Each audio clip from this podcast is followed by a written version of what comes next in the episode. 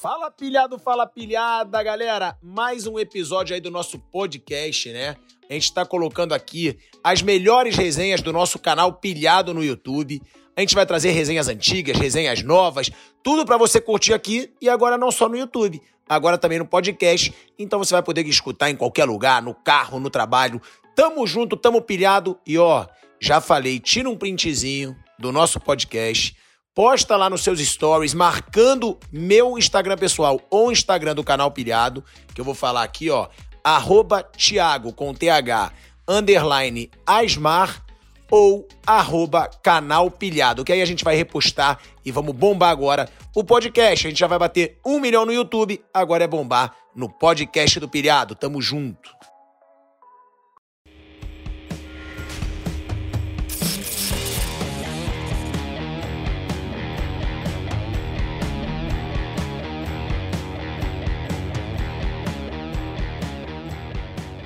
Souzinha, você falou do, do tempo que você morava embaixo das arquibancadas de São Januário. E você também viveu muita coisa no Vasco como jogador. Quais momentos que foram mais marcantes desse molequinho de 11 anos que morava embaixo da arquibancada de São Januário? Que momento dessa época que você não esquece lá no Vasco? E qual foi o momento seu marcante como jogador do Vasco, aquele que você não esquece? Particularmente, tem um momento triste para mim que foi assim que, assim que eu fiz 15 anos no infantil do Vasco, eu não era titular absoluto naquela época, e essa época de 15 anos, 16 anos, é a época que você disputa o tempo todo com seus companheiros para ir subindo de categoria. E aquele ano foi muito difícil para mim porque eu via meus companheiros, ah, como é que eu posso dizer, sendo escalado para os jogos e tudo mais, e eu só vivia machucado. Em um ano, eu fiquei parado, se eu não me engano, uns oito meses. E eu tive três problemas. Eu quebrei o braço aqui, eu tive que operar em janeiro. Dá pra ver? Deixa eu ver aqui. Aqui, operei, tá. fiz a cirurgia, tá. coloquei parafuso aqui. Isso em janeiro, voltei em março, comecei a jogar novamente. Tive problema no pubis, foi a primeira vez que tive problema no pubis com 15 anos. Fiquei parado mais ou menos uns seis meses, porque eu cheguei a fazer radioterapia, uma porção de coisa que na época era achavam que daria certo, que hoje em dia acabou tudo isso, sabe? Que para tratamento de pubis são outras coisas e prevenção. Acabei ficando muito tempo e no final da temporada, quando eu voltei no pubis, eu quebrei o meio do meu pé. Então foi um ano muito difícil para mim e que eu ouvia muita coisa de, das pessoas dizendo que eu não ia conseguir, as pessoas do meu bairro São Gonçalo, ah, esse menino só vive quebrado. E, e, eu ouvia muitas coisas que aquilo me entristecia. E, mas só que, cara, eu sempre tive Deus. Eu sempre busquei muito a Deus, minha família toda da igreja, eu cresci na igreja. E foi o que sempre me deixou de pé porque nesse momento eu chorava na concentração. É, meus amigos muitas das vezes até falavam: não, vai passar, cara, você vai melhorar e tal. Eu lembro até hoje que no meu quarto, eu sempre costumo dizer isso: tinham 12 jogadores no, infantil. Desses 12 jogadores, uh, eram seis belistas, desses 12 jogadores, só 10 tinham um empresário que na época pagava toda sexta-feira 40 reais para eles. Eles iam lá no centro do Rio, o empresário do Richard, e dava 40 reais para cada um, porque meio que empresariava eles. Né? E só, só tinha duas pessoas que não pegava isso, que era o Kardec e eu. O Kardec porque os pais dele trabalhavam, né? E, e, o pai dele nunca quis deixar ninguém tomar conta dele assim novinho, então. E eu, porque eu só vivia quebrado. E eu, eu, eu pedia muitas das vezes para meus companheiros, tipo, fala com ele lá, os que tinham mais moral, fala com ele lá para me dar uma moral, porque, pô, aquela época fazia muita diferença na minha vida. 40 reais toda sexta-feira era algo que para mim seria tudo, e eu não tinha isso. Então eu pedi dinheiro emprestado para os amigos, pedia biscoito, porque minha família também não tinha condição. Então foi um ano muito difícil para mim, de eu pedir para ajuda dos meus companheiros, e eles pediam até pro empresário lá, pô, dá uma moral pro Souza e tal, ele é bom tal, só que o cara falava que não, porque, pô, só vive machucado, espera ele voltar, e aí a gente vê, papapá. Então foi um ano muito difícil na minha vida, mas que me fortaleceu muito, porque eu lembro até hoje, momentos difíceis que eu passei no primeiro ano profissional, de subir, aquela coisa de ver, é, é, jogar com grandes jogadores. É, um exemplo, é, eu passei, eu nunca, eu vou falar isso para você agora, eu, eu nunca, nunca abri isso para ninguém. É, eu no meu primeiro ano de profissional no Vasco, eu comecei a jogar com Antônio Lopes, porque eu subi com Alfredo, Alfredo Sampaio, E comecei a jogar depois com o Antônio Lopes, porque o Alfredo Sampaio foi mandado embora. Assim que o Lopes chegou, o Lopes começou a me botar para jogar de titular. E eu lembro até hoje, teve um jogo que eu estava no banco ainda, lá no Mineirão. Uh, o Leandro Bonfim se machucou com dois, três minutos de jogo. Pô, e o Lopes me chamou naquela correria e falou: você vai entrar no lugar do, do, do, do, do Bonfim, vai, vai marcar aquele neguinho ali. Né? O neguinho era o Ramires, na época o neguinho tava subindo. Eu, beleza, tal, vou. Enfim, não fui mal na partida, perdemos o jogo. Chegou no vestiário, eu passei para mim a pior situação da minha vida. Só que, como eu te falei, eu já passei por muita coisa antes que, porra, aquilo para mim, por mais difícil que fosse, era só mais um. E aí eu passei, cheguei no vestiário, todo mundo triste, perdemos o jogo. E eu nunca falei isso para ninguém. No vestiário lá, o Edmundo, porra, começou a falar uma pessoa de parada para mim, ruim. Porra, que você. Por isso que você pega dinheiro emprestado. Porra, joga porra nenhum, vai chegar a lugar nenhum. Uma nhaca do caramba, não sei o que, Paraná, Paraná. Falou uma porrada de merda pra mim. E eu de cabeça baixa assim, eu de cabeça baixa triste por causa do resultado. Aí eu olhei pro Lopes, o Lopes também na época, porra, não falou muita coisa, enfim, só falou calma, calma, não sei o que, Paraná. Enfim, eu abaixei minha cabeça ali, tomei meu banho, fui pro ônibus, fui lá pro canto, fiquei lá no canto chorando pra caramba. O Kardec era meu parceiro. E ele te humilhou na frente de todo mundo, na frente do time na, inteiro. Todo mundo, todo mundo, todo mundo. E, mas só que todo mundo, inclusive Moraes, Jean, que jogava o Jean, jogou no Flamengo, os caras diziam, não, dá, dá, ideia, não, tranquilo, fica tranquilo.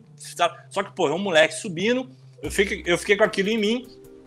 Aquela semana toda, e as seguintes, pô, no treino, eu via ele, pô, pegava no meu pé pra caramba, pô, esse moleque aí. Eu lembro até hoje uma vez que que tava ele e o Moraes tocando bola, eu e o Kardec, se eu não me engano, um do lado do outro tocando bola no treino. E ele chegou para falando com o Moraes, que negócio de ser empresário, quando parasse, o que, que você vai ser. E com certeza ele não vai lembrar disso, só que quem apanha lembra. E eu, e eu, porra, do lado assim, já tinha passado aquele episódio todo e eu não falava mais nada, nunca falei, na verdade. E eu quieto na minha, ele, ah, você é empresário nada, o Moraes perguntando, o que, você vai ser, não sei o que, ele, ah, você é empresário nada, só vou empresário pegar uma nhaca dessa aqui, apontando para mim, e eu falei, puta que o cara não me esquece.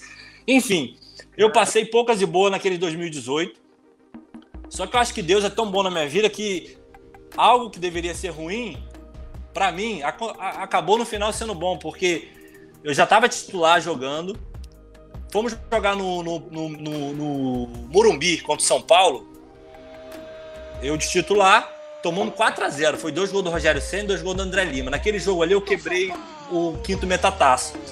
E já era em agosto, mais ou menos. Tava naquela transição de, de Eurico e Dinamite. Sai Eurico, entra Dinamite. E aí o que aconteceu é que eu quebrei o pé ali, eu não voltei mais a jogar. Algo que acontece que dois meses você volta no quinto metataço numa lesão. Mas eu aconteceram alguns erros que eu acabei não voltando mais aquela temporada para jogar, só tratei, vi o Vasco caindo de divisão sem poder fazer nada, é, e vi tudo que acontecia no clube de fora. Assim, eu não estava treinando, não estava jogando, mas eu via de fora, tratando as coisas que aconteciam no Vasco. E, e, e, eu falava, cara, é muito complicado o Vasco sair dessa situação com tudo isso que acontecia lá dentro. E eu não vou aqui dizer, eu vou dizer o que aconteceu comigo. E que eu também não guardo mágoa, não guardo problema nenhum, porque, como eu falei, eu sou um cara, sou cristão, não tenho mago, não tenho nada, e eu acho que essas coisas todas é, é, é, é servem para que você evolua de alguma forma, para que Mas você... você não esquece, você não esquece. Esquecer não, esquecer não, porque o que te machucou pra caramba. Com certeza, como machucaria qualquer um moleque, mas o que eu tento passar para as pessoas é que a forma com que você reage a esse tipo de situação vai dizer aonde você vai chegar, entendeu? Porque eu sempre falo, ó, é, é, é, esqueci? Pô, esquecer não. Mas sabe o que, é? O, o, o, eu, eu, como cara cristão, eu entendo que o perdão é aquilo que você lembra e não te machuca. Você não vai esquecer. É igual uma ferida. A ferida tá ali, entendeu? E você tá vendo ela, só que aquilo não dói mais, acabou, passou. E é o que eu, eu o que eu vejo hoje nessa situação. Não, não me machuca mais. Se tiver que falar, eu falo, já converso, já falei algumas vezes com ele um oi, um tá na praia, enfim. Só que é algo que marcou na minha vida e o que eu tento passar para os moleques hoje é independente daquilo que você ouve, se alguém te desmotiva. Porque eu gosto muito de conversar com os moleques mais, mais jovens sobre esse tipo de coisa, para que eles não passem o que eu passei. Porque nem todo mundo tem, tem, tem peito para aguentar e seguir, entendeu? Então eu fiquei afastado. Então foram dois, dois, duas coisas que aconteceram na minha vida dentro do, do, do Vasco que marcou muito. E a segunda foi a gente conseguir, no ano seguinte, colocar o Vasco de volta à primeira divisão, em 2009, que a gente fez um time muito bom e, e aquilo me, me fez subir de nível. Foi onde eu fui vendido. Fui para a seleção sub-20, o Mundial, e depois fui vendido. Então foi, foram duas coisas que eu vivi no clube é, que, que me marcou muito. Uma, eu ter ultrapassado todos esses momentos difíceis que, que, que, todo jogador passa e depois eu consegui colocar o Vasco de novo na, na, primeira divisão e depois ter sido vendido. E você vê, as duas que te marcaram foram duas negativas, que você se fortaleceu em cima disso. Sim, sim, sim. Porque eu acho que é o, o momento bom, cara, normalmente não te fortalece, ele só te amacia, ele só te dá um, um êxtase, um prazer, é bom pra caramba. Mas o momento ruim é que eu acho que se você tiver, é, é, é, como é que eu posso dizer, uma boa visão, você consegue tirar muita coisa boa das coisas ruins e, e crescer para chegar onde você quer chegar. O que, que você acha, irmão? Sem botar pilha, mas o que, que você acha dessa postura que o Edmundo teve contigo? Cara, eu acho assim, antigamente, hoje em dia, eu acho muito difícil isso acontecer, sabe? Eu não julgo ele, porque eu acho que antigamente era algo normal que acontecia no, no, no no futebol. Galera que tinha muita moral, humilhava, humilhava os moleques mais novos, é, pisava nos moleques mais novos. Enfim, é a cultura. Eu acho que, graças a Deus, isso mudou. Graças a Deus, subiram profissionais, pessoas como eu, sabe? Que, que, que vê os moleques mais novos e tenta ajudar. Tenta colocar para cima, tenta. Enfim. É porque, como eu te falei, da mesma forma que isso uh, me fez crescer, isso já fez muita gente desistir de jogar. Isso já fez muita gente parar de jogar futebol ou achar que não é nada porque ouviu de uma pessoa que era referência que você não é nada, você não vai chegar em lugar nenhum. Então, o que acontece? Eu acho que a cultura de antigamente era um pouco mais complicada em relação a isso. Hoje em dia, uh, os profissionais estão mais conscientes, entendeu? E tentar, de alguma forma, ajudar os moleques que estão subindo, porque no final, cara, a gente é ser humano, a gente é, é tá mesmo num, num só time com o mesmo objetivo, entendeu? Então, assim, em relação à postura, pô, não foi nem um pouco legal. Mas como eu falei, é, não tenho problema nenhum em, em, em, em, falar até. Eu nunca gostei de falar isso com ninguém, é, porque, enfim, não, não vem ao caso. Mas eu, agora abrindo é, é para você, porque você perguntou das coisas que marcavam, né? O que marcou de positivo, negativo, enfim, isso foi algo negativo que marcou, mas que me fez crescer muito. O que, que você pensava quando ele te falava isso? O que, que passava na tua cabeça, assim? É, eu não compartilhava com ninguém, fora clube, nunca compartilhei isso com minha família. Uh, naquele momento, né? Óbvio. Depois eu passei para todo mundo. Mas naquele momento eu não compartilhava com ninguém, fora, fora o pessoal do clube que já sabia e vivenciava tudo aquilo. Uh, eu tentava, como eu te falei, buscar em Deus força para continuar, porque, como eu falei, é muito complicado. A gente que é jogador de futebol, a gente já tem uma pressão interna muito grande de você ter que demonstrar, ainda mais quem está subindo, você tem que se manter junto desses caras que são ídolos, sabe? E, e, e, aí você tem que ganhar o respeito da torcida, tem que ganhar o respeito do treinador, dos companheiros que estão ali. E quando isso acontecia, pô, eu ficava triste pra caramba, ia pra casa às vezes chorava. Mas, qualquer, como eu te falei, eu buscava em Deus é, é, força para continuar e graças a Deus. E o engraçado, sabe o que foi disso tudo? Uh, foi que um ano, um ano e pouco depois, quando eu fui transferido para o Porto, eu estava lá no, no, no eu tava no. indo pro treino, um amigo meu, Fernando, que jogava comigo, volante, tava indo pro treino com ele, ele, ele tem um jornal jogo lá e me mostrou, e aqui, olha a entrevista de seu parceiro, zoando, né? Porque eu já tinha compartilhado esse tipo de coisa com ele. Que o Edmundo foi assistir um jogo no Dragão e falou muito bem de mim. Ó, oh, esse jogador é assim, assim, assado. Então, eu, o, o que, que, eu, que, eu, que eu vejo, cara? No final de tudo, futebol é isso, sabe? Fora aqueles que são seus amigos, que independente de você tá bem ou tá mal, sabe quem você é, no futebol as pessoas vão te olhar pelo que você reproduz, entendeu? Pelo que você é, tá vivenciando naquele momento. Eu, a partir dele, ver, ele não fez por maldade, no sentido de que ah, ele me odeia, porque hoje já tá falando bem, entendeu? Então é, o futebol eu vejo muito disso. Eu, eu não acho correto, mas infelizmente é uma realidade. Se arrependeu daquela respostazinha que você deu pro Renato Maurício Prado, não? Eu não vou dizer que eu me arrependi. Eu acho que a, a arrepender não, mas é óbvio que eu poderia ter, ter usado outras palavras, né, para abordar essa situação. Só que a quarentena deixa a gente um pouco sensível. aí, aí, aí, como diz o ditado, né? Fala o que quer. É, e ouve, ouve que não quer, ouve que não quer. Aí ficou, aí ficou feio pra ele.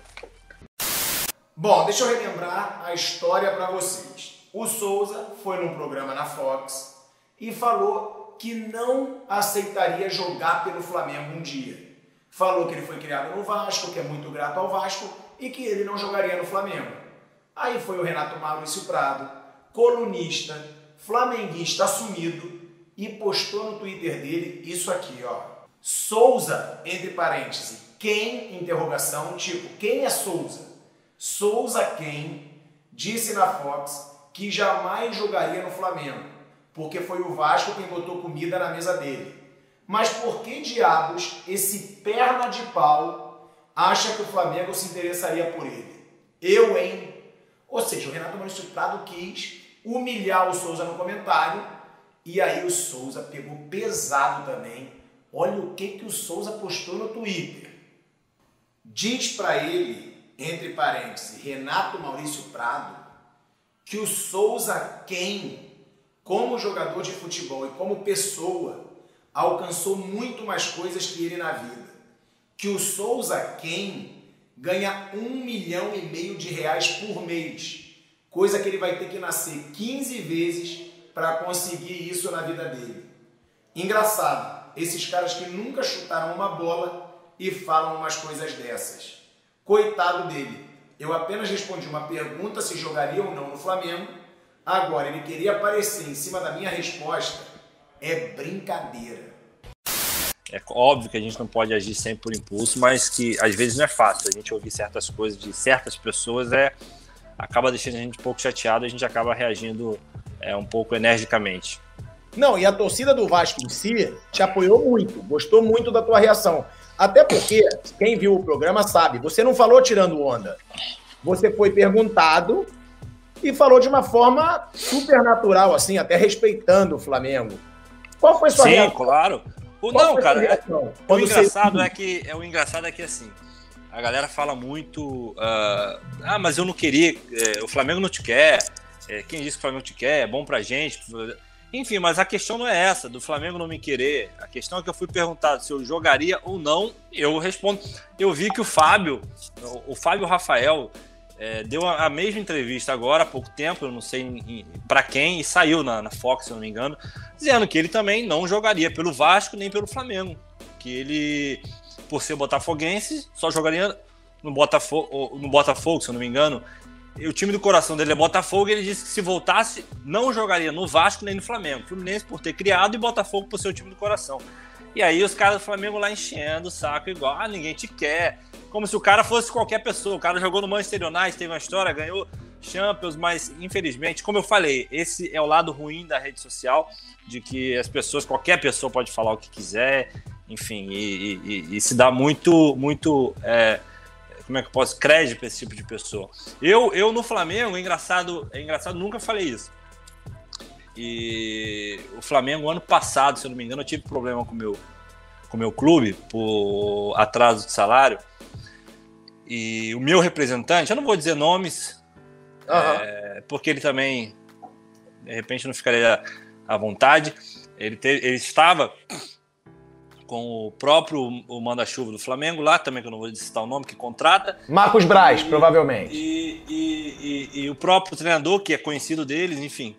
E cogitaram essa possibilidade, porque ele comentou que eu estaria ah, mandando uma carta FIFA, porque, ah, enfim, eu não estava satisfeito no clube, uma série de coisas que eu iria mandar, mas que não tinha mandado ainda e que estava atrás do salário, enfim. E, o, e, o, e esse representante do Flamengo disse: traz ele para cá. Traz ele para cá. É, e o empresário nem entrou no mérito de dizer traz ou não traz, disse somente que ó, é, é difícil, o salário dele é muito alto. E realmente, para um volante, de, bom, um volante que não é mundialmente conhecido, não tem, enfim, né, é, é um salário alto e, e falou: o salário é muito alto, é complicado dele vir para cá não, e, e, e, e, o representante continuou insistindo, dizendo: não, pode, pode trazer que o salário a gente paga. E ele falou, mas tem um agravante, que é difícil também dele sair de lá livre, o clube não vai liberar. Aí foi quando ele falou, ah, realmente, é para pagar uma multa e depois um salário alto fica complicado, mas enfim, aí morreu o assunto, ele chegou a comentar isso comigo. E eu, mas eu, como eu falei, eu não, eu não tento dar muita abertura para isso, porque eu já disse, não é questão de, de, de, ganhar. As pessoas me perguntam hoje: ah, se o Flamengo te oferecesse o mesmo salário que você recebe na Arábia, você não viria? Pô, cara, eu tenho o mesmo salário na Arábia. Óbvio que aqui é, eu estaria do lado da minha família, estaria, enfim. Mas não tem necessidade, é o que eu sempre falo, eu tenho carinho pelo Vasco, não tem necessidade de voltar agora, não, não preciso voltar agora é, é, é, para jogar no, no, no, maior rival. E isso eu falo com respeito, porque, porra, o que, que eu vou falar do Flamengo hoje? Que é o melhor clube que tá, vive a melhor fase dos últimos sei lá quantos anos, é, é a maior torcida, é, tem ganhado tudo, não tenho o que falar do clube, só que, por respeito à instituição que me criou, eu não jogaria. E aí é difícil das pessoas entenderem isso, entendeu? Sua prioridade sempre no Brasil vai ser o Vasco? Hoje sim. Uh, mesmo passando a situação que está passando, uh, a prioridade é o Vasco. Só que eu sempre falo, cara, eu sou sincero pra caramba, eu não sou político em dizer que eu volto em qualquer circunstância. Não é assim também. Eu tenho um carinho muito grande pela torcida, da mesma forma, eles têm um carinho grande por mim. E eu sei que no futebol isso muda muito rápido. Basta você viver uma fase ruim de três, quatro, cinco jogos, um mês, dois meses, as coisas não indo bem, aquele carinho ele, ele muda. É, eu posso dizer, a apresentação do Diego, quando ele chegou, parou o aeroporto, e, e antes do Jesus chegar, o Diego estava sendo massacrado eu, existe milhões e milhões de, de, exemplos. Então. Ele foi praticamente, ele foi quase agredido no aeroporto. Então, então o que eu tô. E é um amigo meu, um cara que eu tenho um carinho muito grande. Joguei com ele lá no Fenerbahçe, tenho, torço muito por ele, que é uma pessoa maravilhosa. Então, tô dando um exemplo dele no sentido que as coisas mudam muito rápido. Então, não é eu voltar pro Vasco a qualquer.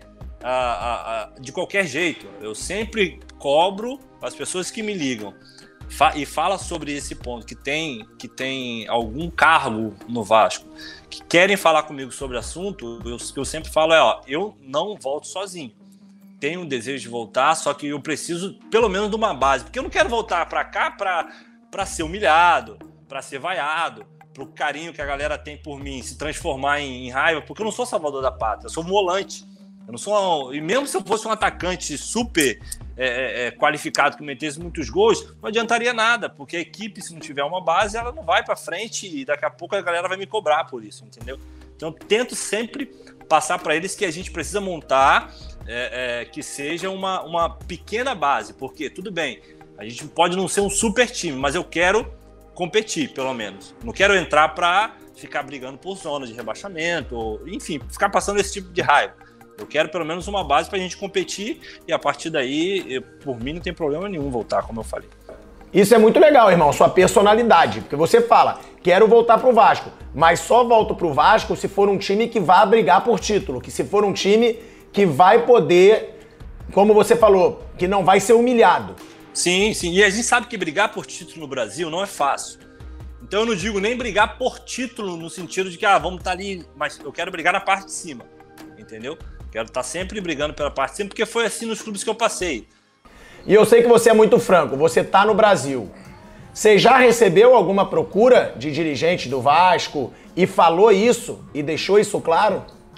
Então, eu fui procurado, mas é, é, o que eu costumo falar, hoje, hoje, hoje mesmo mandei mensagem para uma das pessoas que me ligou, dizendo, é, falando sobre os projetos do clube, mas eu sou muito pé no chão e eu não gosto de ficar, como é que eu posso dizer, é, falando sobre coisas que não, não, não sei se vão acontecer, entendeu? Então eu preciso, o que eu sempre deixei claro é, primeiro, resolva os problemas políticos lá, vença as eleições, depois a gente, a gente se fala, entendeu? Porque todo mundo que vem procurar e falar sobre esse tipo de coisa de, de uma volta, eu que eu vou assumir a presidência, que eu vou ser presidente, que é isso, aquilo, outro, eu sempre tento deixar claro que a partir do momento que for, pode me procurar que eu estou todo ouvidos para conversar.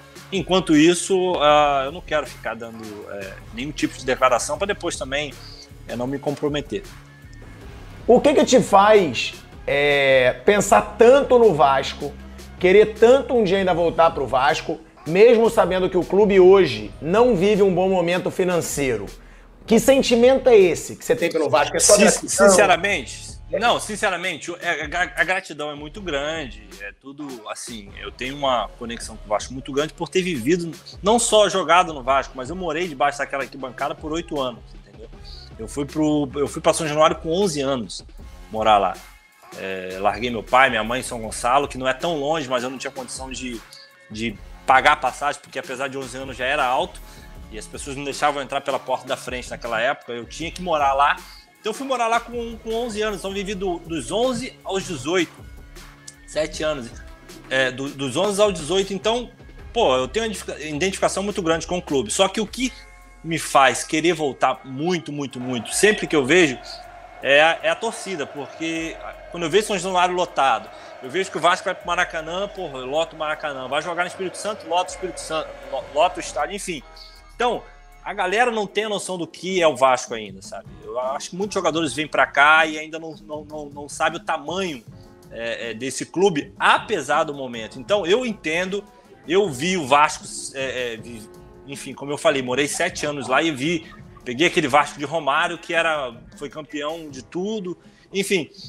Eu vi tudo aquilo, eu sei o tamanho do Vasco, que o Vasco é muito grande. Eu vi, eu vi o que aconteceu ano passado com, com, com, em relação aos sócios, a mobilização que foi com o clube. Então, isso tudo me faz querer voltar. Mas, como eu falei, é, eu não quero é, é, é, é manchar essa, essa boa imagem que eles têm de mim, é, e nem eu também quero me entristecer um dia ouvindo eles me vaiarem porque a equipe não está indo bem. Irmão, para a gente finalizar, eu queria que você mandasse uma mensagem para a torcida do Vasco que todo mundo aí bomba nas tuas redes sociais, depois que você até falou lá aquela declaração que repercutiu tanto com o Renato Maurício Prado. O que, que você tem a dizer para a torcida do Vasco? Uh, eu, eu, é o que eu sempre falo, cara. Eu tenho um carinho muito grande. Um dos motivos de eu querer voltar é, é esse, de, de, ver a torcida enchendo os estádios, essa paixão que a gente sabe que é muito fácil você é, amar, apoiar, incentivar quando as coisas estão bem. É, então é, eu vejo isso na torcida do Vasco, elas, elas apoiam, ela, ela apoiando, ela indo ao estádio, ela se associando para ver, mesmo o clube estando mal, para ver se o clube melhora. Então esse carinho que a torcida tem com o clube que me faz também querer querer voltar ao clube, ver um estádio lotado, ver a torcida gritando meu nome, mas enfim, mas como eu falei, a gente precisa muito de e eu, eu não gosto de, de ser político nesse sentido, de, de ficar falando as coisas só para agradar. Eu gostaria de voltar, gostaria de voltar, mas como eu falei, eu gostaria muito de uma base para que me, não só me desse, desse a todos os jogadores e a torcida também uma oportunidade de a gente poder um dia voltar a, a, brigar por títulos, que é o que eles merecem. A torcida do Vasco é maravilhosa, é gigante, é a nação e o que eles precisam é disso, de uma boa equipe para que possa é, lutar por eles dentro de campo. Canta uma musiquinha do Vasco aí, que foi a que mais te marcou, alguma que você gosta pra caramba da torcida. Caramba, do Vasco tem várias, cara, mas a mais conhecida de todas é, é relembrar o expresso da vitória contra o River Plate sensacional. Gol de quem? Gol do Juninho Monumental. Vou torcer pro Vasco ser campeão. São Januário, meu caldeirão. É fera, é fera. Essa aí arrepia. Arrepia, arrepia, arrepia. Sempre que eu vou lá assistir os jogos e eles cantam essa, essa música, eu fico, fico arrepiado, porque, como eu falei, eu vivi 12 anos da minha vida ali dentro e é algo que, que eu quero voltar a repetir. Irmão, muito obrigado aí pelo carinho. Obrigado até por expor aqui coisas que você nunca tinha exposto, que é muita personalidade.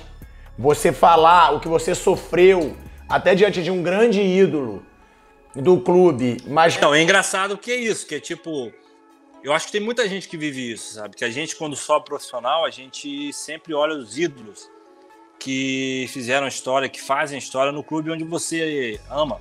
E quando isso acaba vindo contra você em algum momento, você acaba ficando meio sem sem chão, mas é o que eu falo pra galera, que se um dia passar por isso o que passou, segue em frente, segue em frente porque é, só quem pode te parar é você mesmo, mais ninguém.